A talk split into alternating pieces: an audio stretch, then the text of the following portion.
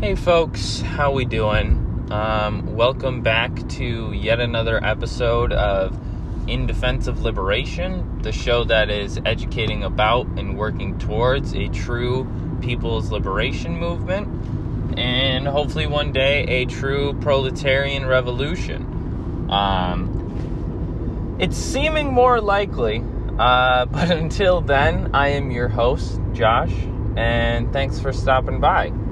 Um, so, the last few episodes I've done have been just kind of little introductory, kind of like broad, explanatory episodes to try to get people interested in maybe me doing a like a serious socialism 101 series. Um, and you know, I use that word serious very lightly because if you listen to my show, you know a majority of the stuff that I do is unrehearsed, unscripted, and often, you know, ranty and unnecessary sometimes. Um, but I mean, ultimately, at at the end of the day, um, as you just heard by my honking, I uh, I usually end up having to record while I'm driving to work because a I don't have much time on my hands other than working and other responsibilities, and b I am awful at time management. so, you know, usually I either try to write a blog and don't have enough brain power or time in the morning to get that out in a manner that's like readable.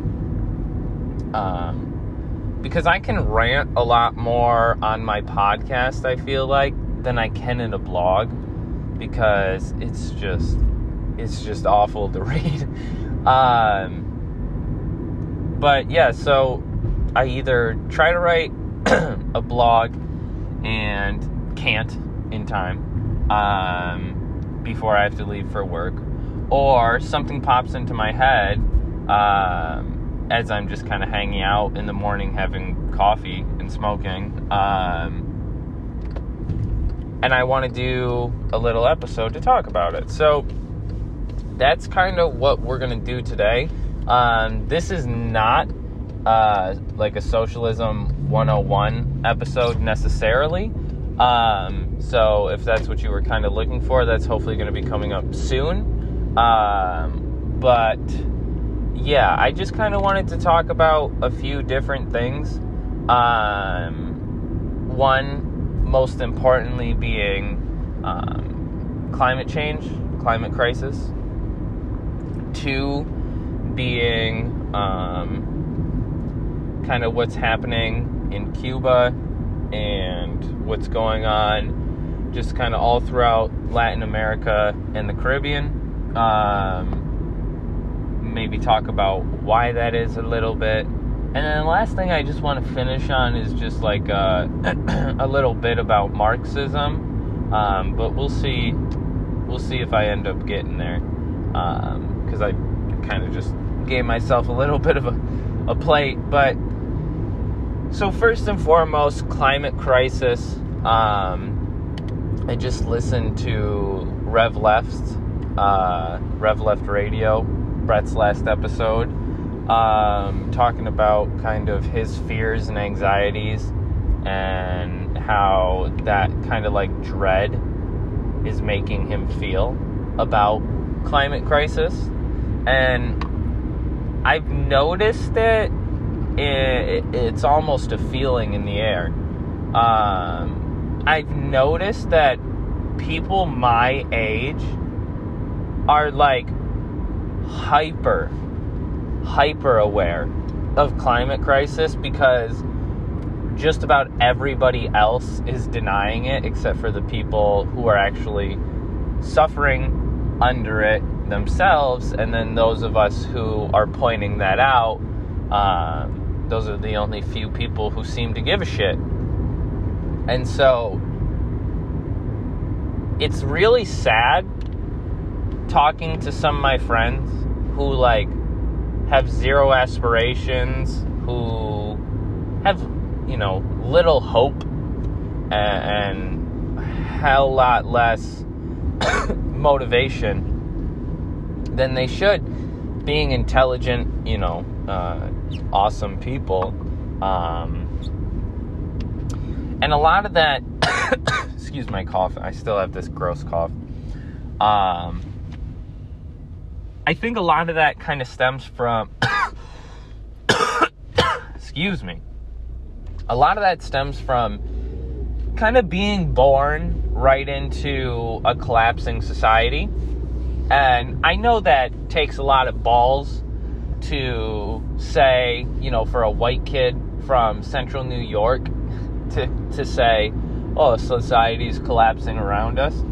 Um, but it's true. I mean, you grow up and your whole life, if you pay attention at all, which honestly most people don't, but those of us who have to for whatever reason or choose to, at a very young age have all been exposed to just awfulness. I mean, I was born in 99. So, my whole life, we have been at war in West Asia. We have been in war in Afghanistan since I've been born. So, you know, that kind of sets the, you know, that kind of sets the tone for the rest of life, you know, and and kind of you know, the 2008 crisis being a very like monumental moment in my family's life. We lost like ever like all our money, which again, wow, super privileged thing to say, but like being that I did admittedly grow up privileged, like that was a monumental moment. It was something that I couldn't ignore it outright. Um and so, you know, you have that, and then I think it was. Oh, and you also have Barack Obama's election in 2008, which I was actually very excited about at nine years old. That was a big moment, you know, um, because my parents are super racist. and so, like, I got to watch my dad be mad that John McCain lost. That was pretty dope. Um, and then John McCain died. Boom! Sorry. Um, uh, but yeah, fucking climate crisis has always been there. Uh, I can remember when like solar energy was well I remember when solar energy was more of like a talked about thing in like the early 2000s like people like were like amazed by it to some extent and uh I actually had um, some pretty cool science teachers growing up who kind of like taught us about it, which made it like I think that much more like it stuck out that that much more in my brain. Um, but I remember that being like a big deal and being like, oh shit, like the earth is dying. and then also for a majority of my life, um, we have been in the sixth mass extinction. And I, at, I mean, every kid wants to be a vet, right? But like, I don't know what it is, man. I like love animals. Like, really, I don't know. I just love them all. But, um, so like, learning about that, like, was impactful to me. Like, it made me sad like I remember feeling sad, um, learning about animals dying and like, you know, early social media when I first began to have social media, like seeing the pop ups on Facebook or whatever of the articles, like, oh, there goes the last, you know, um, I think snow snow leopards, snow no, there was like a there was like um either like a tiger, like a fucking cat type animal, um, that went extinct when I was a kid. That was like, I remember that, like, again, this is like one of those things that, like, I don't know if it's because I have ADHD, but very specific moments like stick out in my brain, and that's another one of them. Um, but yeah, so like climate crisis, um, the collapse of the earth, all that stuff is kind of always been on my mind. Um, and because I am someone with incredible anxiety, anytime I think about it for like months, I'm just in this like awful headspace. Um, and like, I don't know what to do. Um, and that's kind of what Brett's episode was about uh, to some extent. I mean, he went into a lot. So go ahead and go listen to that Revolutionary Left Radio. Shout out Brett. Um, but like, I just sit around and think about it, and I'm like, what the fuck, man? What the fuck am I gonna do? What are we gonna do? Um, and something that I learned about recently, which I should really learn about and maybe do an episode on, is the People's Accord of Cochabamba in 2011, which was a pact um, that was made between a lot of the non aligned states, um, folks who aren't in like the G7 or NATO or any of those like Western trade organizations or, you know, international meddling associations. Um, and it was an agreement or yeah, excuse me, it's not the People's Accord, it's the People's Agreement of Cochabamba. I was wondering why that sounded wrong. But they something like 70 different countries came together and drafted up this piece of, you know, I guess one might call it legislation, except I think it's more of like there's a different word for it. Regardless, it is a, an agreement with uh, Mother Earth on how to truly combat climate crisis, like militantly and in a disciplined manner. Within that, there is something called a carbon budget, um, which is an you know equivalency of like how much carbon has been uh, put into the atmosphere and kind of what what is the cap where then we're fucked and keeping track of every single country's carbon emissions to make sure we don't get to that point. In a lot of the cases, that means the United States and other huge Western powers would have to basically completely abolish their military because the United States military is the largest polluter in the world. Thanks. Thanks folks. Like it's not it's not you and I who need to do some recycling. It's not you and I who need to trade in our cars and get bikes, although public transportation would really be solving and helping a lot of problems. Why the fuck aren't we doing it? Um, not us, our governments who are supposed to be, you know, using the money for good purposes. Any, anyways, um,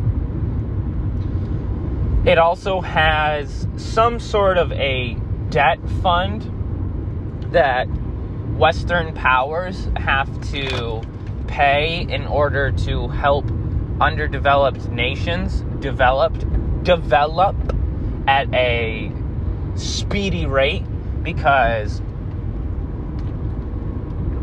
you got to figure after all the carbon and everything else that's been put into the atmosphere from the industrialization of these massive Western powers, we are so close to warming the Earth where we've gone uh, 1.2 degrees warmer um, at 2. That is the most that we could handle. Um, likely. Most likely. I, I mean, we have no guarantees here. but it would be a way to get the technology to these countries without them having to go through different stages of development in order to get to those points. The Western, you know, countries that have the technologies and stuff like that, giving them to them or giving them money to develop them or, you know, X, Y, and Z. China's already doing that in a lot of cases. Um, China has a lot of shit they're also doing that, you know, one might say isn't spectacular with how they are progressing their Belt and Road Initiative, like, you know, kind of the removal of land in Armenia and other things like that.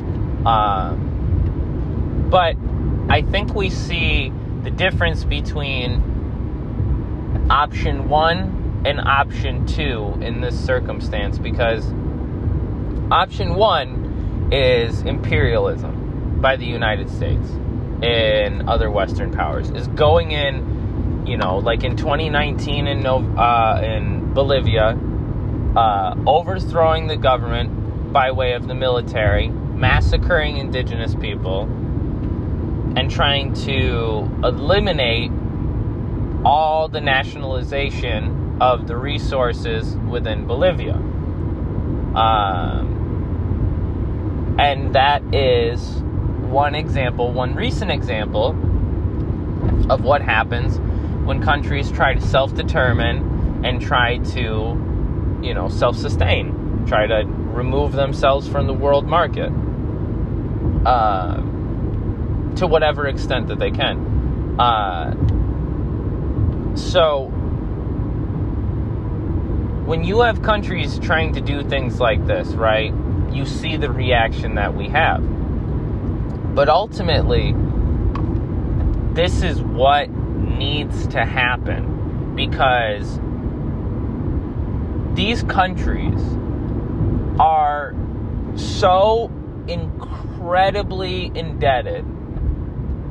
These, by, by way of not their own mistake because when you live in a global capitalist society and you are a colonized country who is not allowed to develop for yourself, who is not allowed to progress for yourself, who is not allowed to develop for yourself or form, you know, any kind of income, you know, because like for example when Venezuela nationalized its oil reserves, that money isn't going to private corporations, it's going to the state, and then the state, which is a socialist state or a practicing socialist state, is going to use that money in whatever way they can in order to help benefit the Venezuelan people. Whereas a private company has no inclination, no real incentive, no real reason to do that.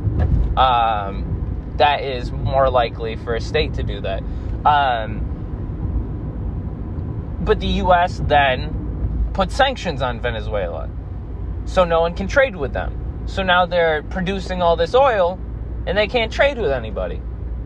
Um, they put secondary sanctions on any country who does trade with those um, countries, and, and and sanctions go on individuals but sanctions don't just affect individuals, especially when those sanctions are individuals who are in high political or government positions that need the power to trade, that need the power to govern properly, or else the people will be the ones to suffer, not the government officials. um, and the United States knows this. I mean, they're not they're not stupid. Um, but the second option that we see here is what China is doing. And, you know, I think it's very valid to turn to this and say, oh, well, this is an immoral action. Uh, but I also think that it's unrealistic to think that anything moral can happen within such an immoral capitalist imperialist system. you know, that's just kind of the fucked up reality. But what they're doing is obviously they're trying to create their Belt and Road initiative. They're trying to um, develop to whatever extent that they can. They're they don't they sign trade they sign trade deals with everyone. They participate in trade with everyone because China feels that it is not any outside country's uh, place to meddle in the internal affairs of another country. Now, that sounds quite different than what the United States is doing, right? But you know, in this process, the buying up of land, the stuff like that, that it looks bad, and it, you know, it is bad because that's not their land. The people who live on that land should be able to live on that land, but they're not going to be able to. Um, you know, if the United States came in and bought this land from Armenia, it would be an even worse situation than this awful one that exists. Um, but really, then the Armenian people should be turning around and going after their own government and going after the Armenians who put that land up to, for sale in the first place, not the Chinese government for buying it. Because ultimately, you know, again, China is trying to take care of itself, which we might say, well, what the fuck? And I can agree with you because, you know, you wish that China could be so big that it could be helping these places. Um, and maybe it can, but it has to, you know, also take into account that if it participates in anything other than that, world World War III is right around the corner. Um, that's just the reality. That again, that is the fucked up reality that capitalism has created. You can't play morality on that shit. You can't you can't be like, well that's bad or that's good because there's no such thing. It's all bad. Everything in a capitalist system is bad. That's why we're trying to overthrow it. But I said I wanted to talk about Latin America and Marxism, and that's why I kind of brought up the People's Agreement of Cochabamba, is because that was a pact that was signed by mostly Latin American, Caribbean, and um, African and Asian countries. Now, we all know and see what's happening all throughout Latin America and the Caribbean with Cuba, with Venezuela, with Bolivia, with Chile, with Peru, with all these different countries. We see what's happening in Africa, in Zambia, in uh, uh, Eswan, Eswanti. Excuse me. It's it's also Swaziland, but I can't remember. Eswanti, I believe. Um, the last monarchy in Africa. Uh, you see the struggles in South Africa. You see the struggles all throughout Asia as well, in India, um, in Afghanistan, in Syria, in Iran, all throughout West Asia, um, commonly referred to as the Middle East. Um, but, you know, this is an improper classification um, based off of geography from, you know, years ago. But, anywho, um, we all see what is happening throughout these countries, right? And whether it is Nicaragua, whether it is Peru, whether it is Cuba, Grenada, Haiti, any of these countries throughout Central, South, Latin America, and the Caribbean, we see what happens when a country dares to stand up on its own two feet, right? Because that is precisely what these countries do. Whether they are perfectly socialist or not is not up to us to determine. You have your own bourgeoisie to deal with. Deal with that. Um, and no one gives a fuck about what a bunch of white leftists have to say about that shit. So just honestly, shut up because nobody cares. Um, but what we see is like all throughout the global south, when countries dare to try to cut themselves off from the capitalist snake, when they try to, you know, either service their debt or stop servicing their debt. You know, there's the famous speech by Thomas Sankara talking about why don't we all just fucking not pay it? It's not our debt. The colonists made our uh, those our debts. We didn't make those our debts. The colonists did uh, and the imperialists too.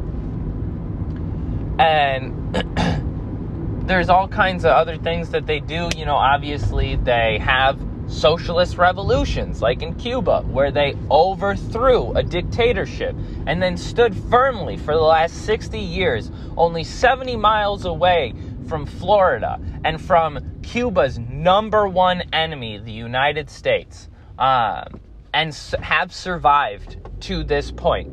And of course, we see what's going on in Cuba now, and we should recognize this as a uh, symptomatic struggle that comes from 60 plus years of an embargo. Which, if you don't understand how an embargo works, you should look up the embargo on Cuba. They cannot get medicines, they cannot get fuel, they cannot get clothing, they cannot get food, they cannot get any necessary products from outside of their own borders. Now, look at everything you own and tell me how many of those things were produced in your own country. We live in a global capitalist market. Everything that countries need usually comes from outside of their borders. Now, that cripples a country. That cripples countries like Cuba because it means that they have to spend what little money they have because of the massive debts they are already in on trying to buy things. And that's why when you see a socialist revolution, then these countries end up trying to invest in their own infrastructures, create their own industry. But we are at a point now where A, with climate crisis so incredibly explicit, it is impossible for all of these underdeveloped nations to develop as all the other nations did because it will kill our earth.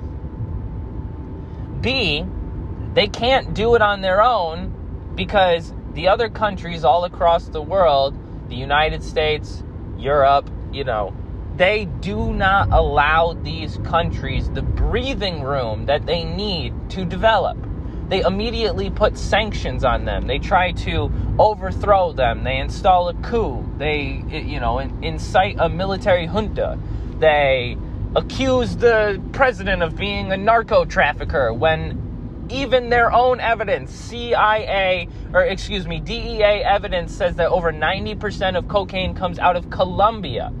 If anything, stuff gets stored in Venezuela by Colombians who sneak across the border when they are possibly going to get caught for trying to traffic that. But then they accuse they, they accuse Nicolas Maduro of being a narco trafficker when their own evidence says otherwise. And that is how the United States plays. That's how Europe plays. That's how Canada plays. So, I wanted to talk about Marxism. If you look at the struggles that are happening all throughout these countries, oh, excuse me, actually, I want to say really quick with Cuba. All of this is a symptom of the embargo that has been on this country for 60 plus years. There is a crisis in Cuba. The Cuban government is doing everything it can with what little resources it has in order to provide for the people. But like I said, it's not enough. They can't trade. It's not enough. And so people are rightfully protesting. But if you look at the response to A, counter protesters in the thousands who are calling out soy Fidel, I am Fidel, you know, like praising the revolution, supporting the revolution because they know that the little bits of neoliberalism that have been able to creep into the country, the little bit of capitalism that has been able to creep into the country, is because of the inability for the revolution to truly stand on its own two feet under the circumstances that it exists under. It is a very difficult struggle, and it is one that they have been able to resist and, and, and keep fighting for for over 65 years. For over 60 years, excuse me. Um, that's an incredible feat.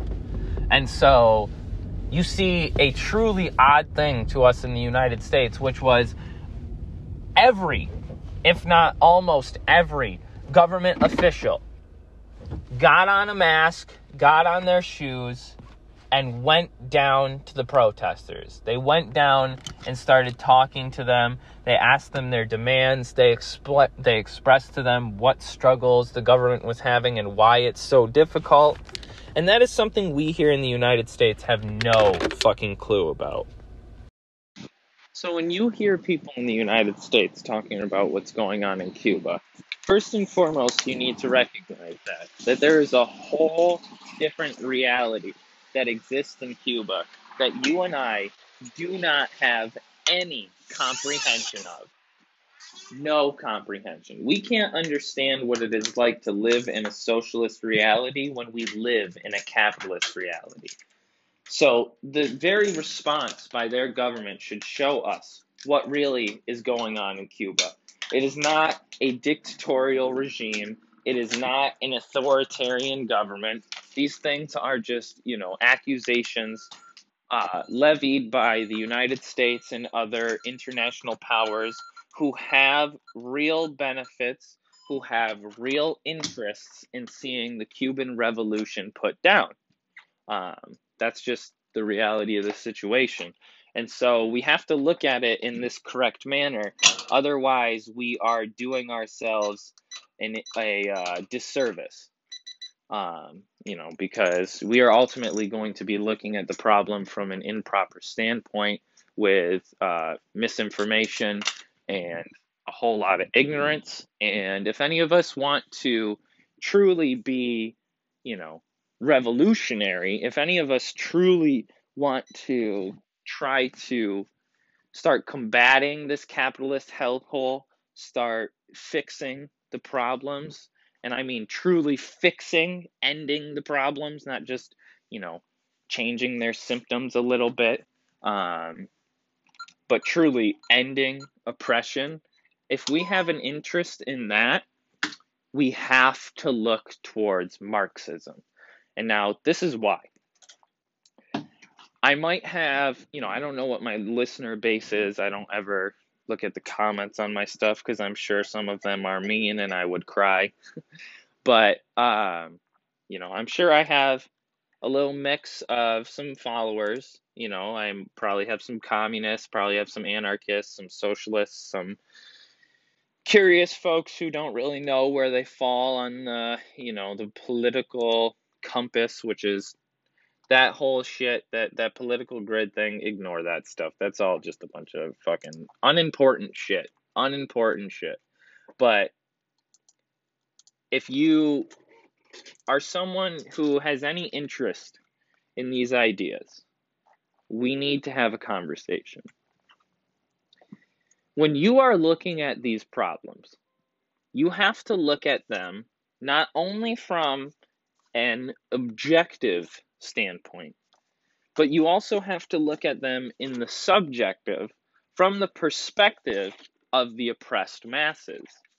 So let's say in a situation similar to Cuba in 1959, you know, the revolution succeeds and the Cuban people are freed from the Batista regime. And then, you know, Fidel turns around and says, "All right, folks, it was uh, it was nice knowing you, but you know, we're anti-authority and we are anti-hierarchy, so we are not going to be installing a government. So you folks go ahead and you know do as you please. Um, we're gonna eliminate money. We're gonna eliminate the market we're going to oh wait nope they can't do that because they're not a government um and they're just like you know alrighty see you folks. And you know also they're anti-violence. So that whole revolution obviously would be waged without weapons of any kind. Does this sound like a very successful plan to you? Does this seem like something that could work? Now, I personally do not believe that a revolution, such as the Cuban Revolution, could successfully, A, you know, stay away from falling right back into the very same situation they were just in, or B, finding themselves in a much worse situation if the Cuban people were to so daringly wage such a revolution and then, you know, proceed as, you know, I explained a second ago. That would in my opinion, be ridiculous. It would be illogical. And ultimately, we can all kind of see how that would probably end up affecting the people. Um, you know, that would cause a lot of repression, that would cause a lot of reaction, that would cause a lot of suffering. Um, and that's a reality that people have to deal with. Not you and me who are sitting over here twiddling our thumbs, reading our little books, deciding, you know, if we want to be an anarcho syndicalist or a council communist or, you know, a scientific socialist. And, you know, sure, it's it's cool to have that discussion, to have that, you know, study, to have those ideas in your mind. That's, you know, it's never a bad thing to learn new things and to broaden your mind, but the last one that I mentioned there, scientific socialism, is a word that I don't know how much people hear that term, but if you have, two things about that term. First and foremost, that was the kind of like, or one of the original names for what we now refer to as Marxism. And on top of that, this idea of scientific socialism came out of a, you know, a real um, in-depth uh, analysis of what Frederick Engels and Karl Marx called utopian socialism. So, you know, one might be able to decipher what the differences between the two are. But in case you can't, or, you know, just for clarification, utopian socialism is socialism that is based on ideas. Ultimately, you know, coming from the minds of quote unquote geniuses who devise in their head a better way of doing things than the way that we do things now. Now, that sounds lovely does it not? The only problem with that is the fact that usually, and now I'm not saying always, because God forbid we ever, you know, make a totalizing statement, but most likely that will be very difficult to install. A government, you know, that looks like this one guy's perfect conception of a fair government. That A probably won't go that way. And B, it probably won't end up, uh, if it does, getting installed, helping the people. Now, why is that? Well, if you look at a lot of the utopian socialists, they were capitalists if they weren't capitalists, they were wealthy due to capitalist production um, and colonialism. They were, you know, people who were able to, instead of toiling in the fields, working in the factories, suffering in the sweatshops and manufacturers, they got to sit down and write a nice little book about what they think would be a good government. Now, isn't that sweet?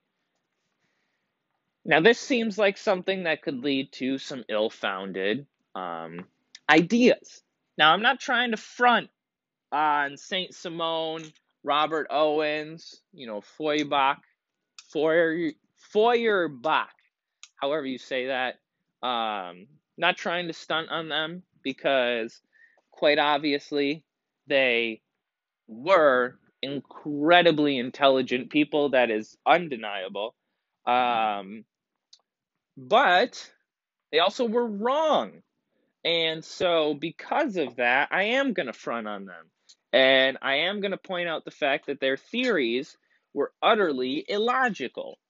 And now we have we we have quite an experience with, you know, illogical theories. Um, one could do very little research into capitalism and recognize the illegitimacy and the unfoundedness of a theory based on constant growth and production within a world of finite resources—it's Pretty ridiculous attempt at, you know, a system, but whatever. What do I know?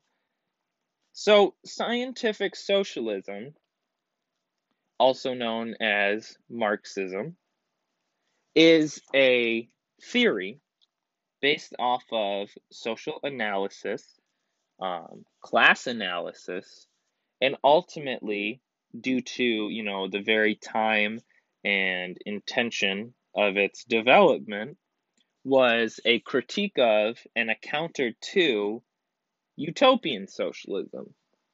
Now, one of the things that is most endemic to Marxism is, is its belief in a violent revolution.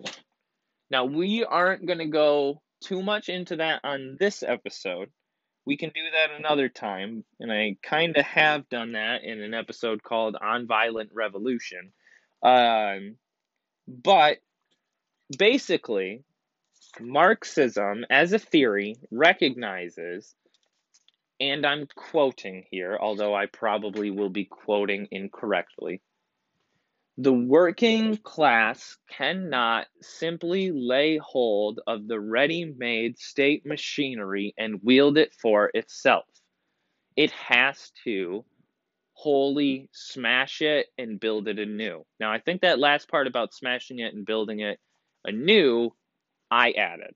I can't remember, but it's it's from the Communist Manifesto, um, and it was one of the only um, corrections or additions ever made to the Communist Manifesto.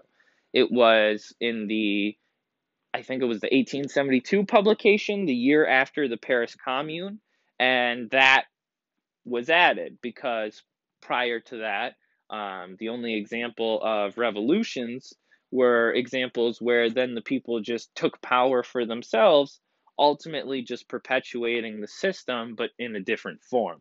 Um, the reason why Marx and Engels felt this was improper due to their analysis was because it didn't eliminate class antagonisms. It did not eliminate the separation between rich and poor.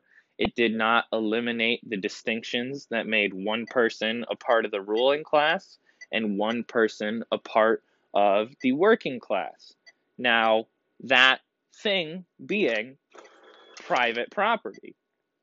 Now, the reason why private property is important to Marxism is because Marxism re- recognizes that when it comes to capitalism, its main uh, forming point for what they called primitive accumulation was private property. If you owned private property, um, you were able to make money on that. And that is the difference between private and personal property.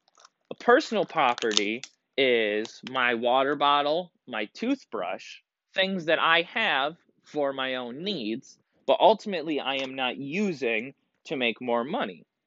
Private property is ownership of things for the sake of profit.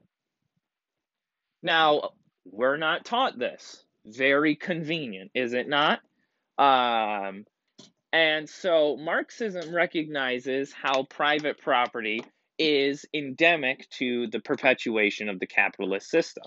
Um, one way or another, however you slice it, even if it's new people in charge of that capitalism, capitalism is a system which has laws, it has natural phenomenons, and it has a natural internal progression. Um, that is something that Marx, Engels, Lenin, Stalin, Mao, and many others have written extensively about, and you ought to learn about it. Um, if you don't like those theorists, well, you know what? I can't do nothing for you. Um, go out and you know maybe read Rosa Luxemburg, um, Karl Liebknecht. Um, look at you know Jose Marti. Look at uh, you know Thomas Sankara.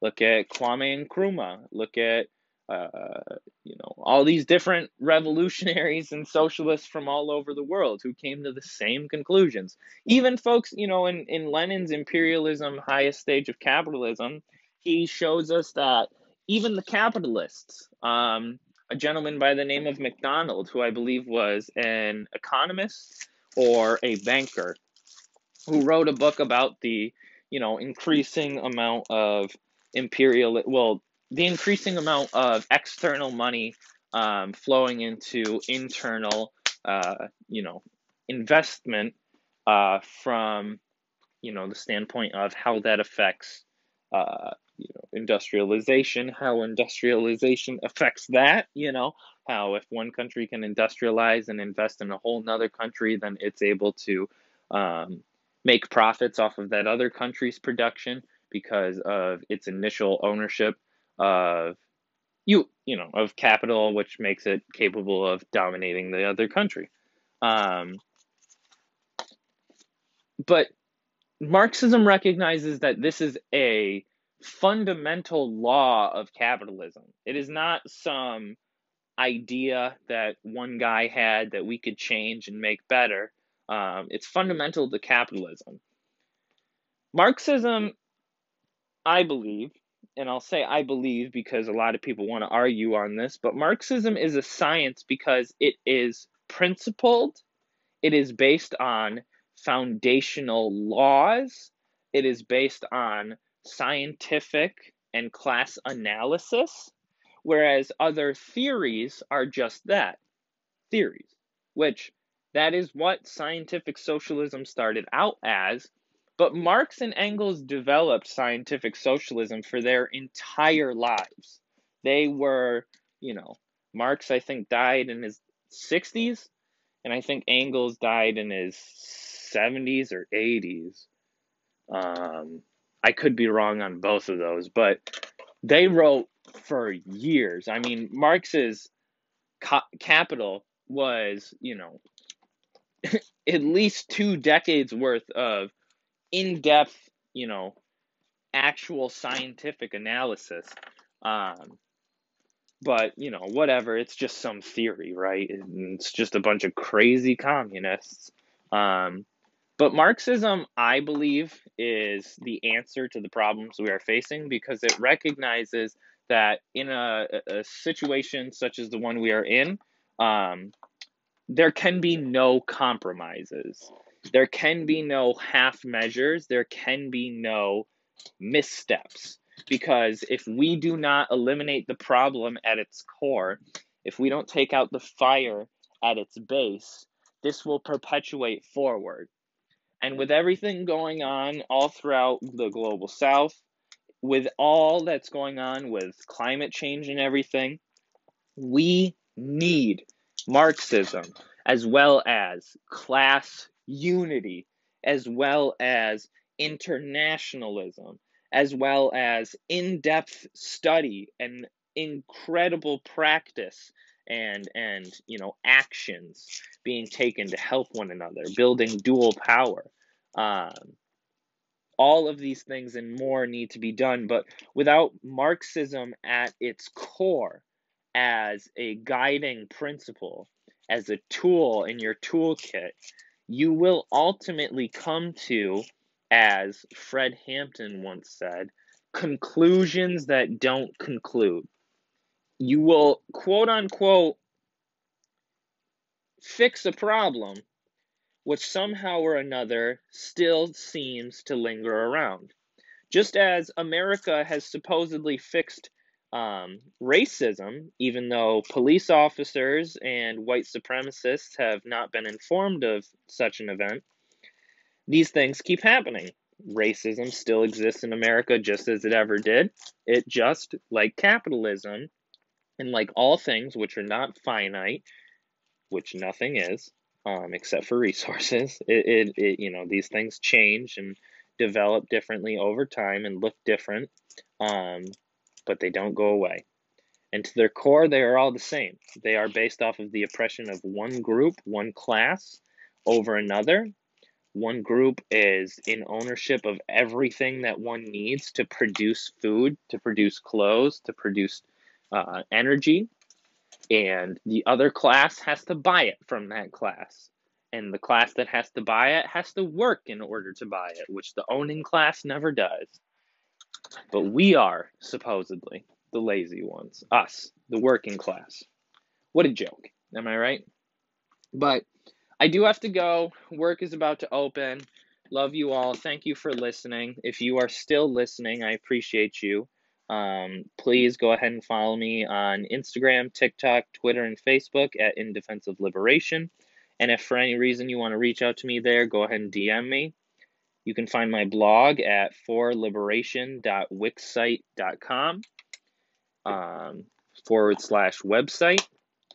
And you can also find me by reaching out to In Defense of Liberation, no caps, no spaces, at gmail.com. Thank you so much for listening. Have a great rest of your day. Stay safe, stay revolutionary, and we'll see you next time.